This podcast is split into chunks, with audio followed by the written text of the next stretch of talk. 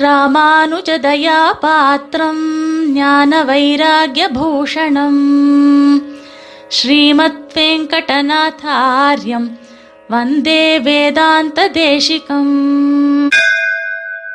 ஸ்ரீமதே ராமானுஜாய நமஹா. காஞ்சி மாநகரத்திலே பேரருளாருடைய பல்லவோத்சவம் மிக பிரமாதமாக நடந்து கொண்டிருக்கிற சமயத்திலே ஆறாம் நாளென்று நாம் சுவாமி தேசிகன் எவ்வண்ணம் என்ற உற்சவத்தை கண்டு மகிழ்ந்தார் என்று அவர் அருளிச் செய்த பாசுரத்தின் மூலமாகவே அனுபவிக்கலாம். இதோ தேசிக பாசுரம். ஆதி யுகத்தயன் கண்டிட நின்ற அருள்வரதர் காதலுயர்ந்த களிற்றை திரேதையில் காத்தளித்து வாதுயர் தேவகுருவுக்கிறங்கி துவாபரத்தில் சோதியனந்தன் கலியில் தொழுதழ நின்றனரே.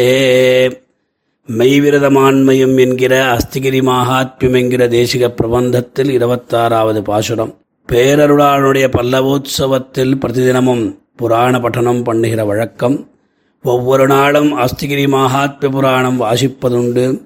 இன்றைய தினம் ஆறாம் நாள் பல்லவோத்சவத்தில் தேவகுருவான பிரகஸ்பதியை தேவாதிராஜன் எவ்வாறாக அனுகிரகித்தருளினான் என்கின்ற விற்த்தாந்தங்களை புராண ஸ்லோகங்களின் மூலமாக தேவப்பெருமாளின் முன்பு மிக பக்தி ஸ்ரத்தையுடன் விண்ணப்பிப்பார்கள். அந்த புராண வரலாற்றை சுருக்கமாக இந்த பாசுரத்தின் மூலமாக சுவாமி காண்பித்தருடுகிறார் கிருதத்ரேதா துவாபர கலியுகங்களில் எவ்வாறாக தேவாதிராஜன் சேவை சாதித்து எல்லோரையும் அனுகிரகிக்கிறான் என்பதெல்லாம் இந்த பாசுரம் கூறுகிறது. பாசுரத்தின் பொருளை பார்க்கும் பொழுது ஆதியுகத்து அயன் ஆதியுகம் முதல் யுகம் கிருதயுகம் அந்த யுகத்திலே பிரம்மதேவன் எவ்வாறாக அந்த தேவப்பெருமானுடைய அனுகிரகத்தை பெற்றார். பிரத்யக்ஷம் எப்படி ஆனார்? நின்ற ஆவிர்பவித்து அந்த பிரமனுக்கு ஆராத்தியராய் நின்ற அருள்வரதர். அதாவது அங்க வந்து கிருபையே தனக்கு நிரூபகமாக உடைய தேவாதிராஜன். ஆக கிருதயுகத்தில் பிரமனுக்கு பிரத்யக்ஷமாகி அனுகிரகித்த எம்பெருமான் ஸ்ரீ தேவாதிராஜன் என்று முதல் வாக்கியத்தினுடைய பொருள். அதன் பிறகு திரேதையில் திரேதாயுகத்தில் காதலுயர்ந்த கணிற்றை எம்பெருமானிடம் மிகவும் அன்பு பூண்டு இருக்கிற கஜேந்திராழ்வானை காத்து அழித்து அதாவது முதலை வாயிலிருந்து காப்பாற்றி கஜேந்திரனுடைய மனோரதமான தன் திருவடிகளிலே தினந்தோறும் புஷ்பார்ச்சனை செய்யவில்லையே என்கிற கஷ்டத்தை போக்கி அருளின அருள்வரதர் என்றபடி. சுவாமி நம்மாழ்வாரும் தொழுங்காதல் கடில் என்று அருளி செய்தார். இனி மூன்றாவது வரி துவாபர யுகத்தில் வாதுயர் தேவகுருவுக்கிறங்கி வாதுயர் வாதம் செய்வதில் சாஸ்திர சர்ச்சைகளில் மிகவும் சமர்த்தரான தேவகுருவுக்கு அதாவது பிரகஸ்பதிக்கு இறங்கி அருள் புரிந்து துவாபர யுகத்திலே தேவகுருவான பிரகஸ்பதிக்கு சாப விமோசனம் பண்ணி அனுகிரகத்தை பண்ணின பேரருளாளன் என்றபடி. இனி நான்காவது வரி கலியில் கலியுகத்திலே சோதி அனந்தன். இருளிய சுடர்மணிகள் இமைக்கும் நெற்றி என்று குலசேகராழ்வார் அனுபவித்த ரீதியிலே. அரவரசப் பெரும் சோதி அனந்தனை திருவனந்தாழ்வான் தொழுது ஆசிரயித்து எழ உஜ்ஜீவிக்கும்படியாய் நின்றனர் நின்னார். அதாவது அனந்த சரசு என்றம் புஷ்கரணியில் சமீபத்தில் அதனை அதன் தலைமா அந்த அனந்த சரஸ்வன் தலைவனாக இருந்து வணங்கி உஜ்ஜீவிக்கிறபடி அத்திமாமலையிலே நிலை பெற்று நின்றார் என்னபடி? ஆக இப்பாசுரத்தின் மூலமாக கிருதத்ரேதா துவாபர கலியுகம் என்கிற நான்கு யுகங்களிலும் சேவ சாதிக்கின்ற அருள் புரிகின்ற தெய்வம் தேவாதிராஜன்தான் என்று சுவாமி தேசிகன் திருவுள்ளவுமாம். எந்தெந்த யுகத்தில் யாரை காப்பாற்றி அருள் புரிந்தான் என்பதற்கு பிரபந்த வியாக்கியாத்தாக்கள் புராண கதையை சங்கிரகித்துள்ளார்கள். அவர்களையும் நாம் இப்பொழுது சிறிது அனுபவிக்கலாம்.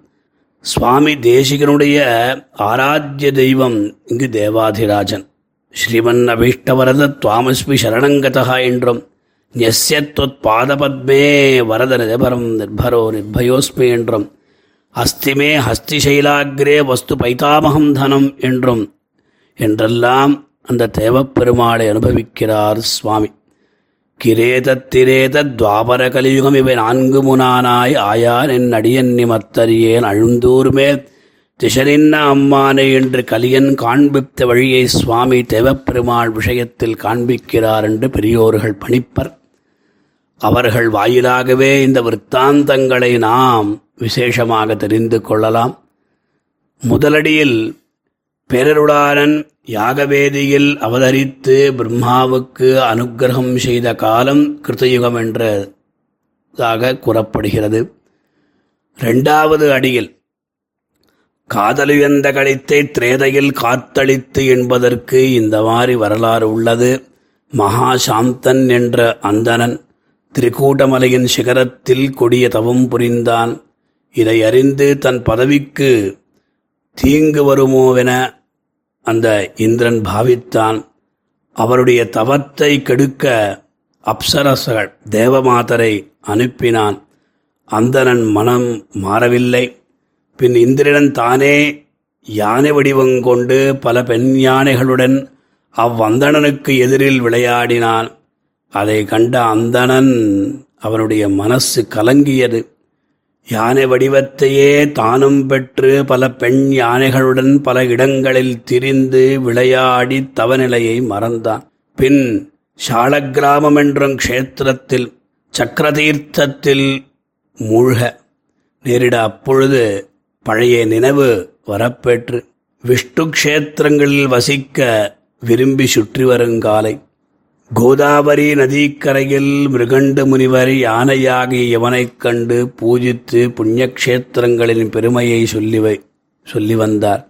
அப்பொழுது காஞ்சியே மிக சிறந்ததென்று கூறி அங்குள்ள அனந்த சரஸில் நீராடி பேரருளாளனை தொழுதால் சகல பாபங்களும் ஒழியுமென்றார் அதைக் கேட்ட யானையும் அவ்வாறே செய்தது தினந்தோறும்.